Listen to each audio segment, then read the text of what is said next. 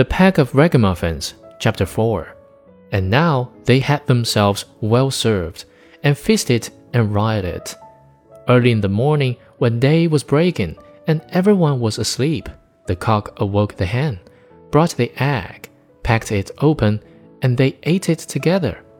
But they threw the shell on the hearth.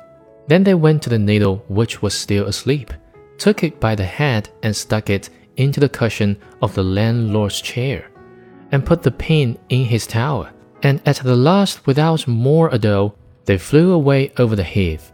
The duck who liked to sleep in the open air and had stayed in the yard, heard them going away, made herself merry and found a stream, down which she swam, which was a much quicker way of traveling than being harnessed to a carriage.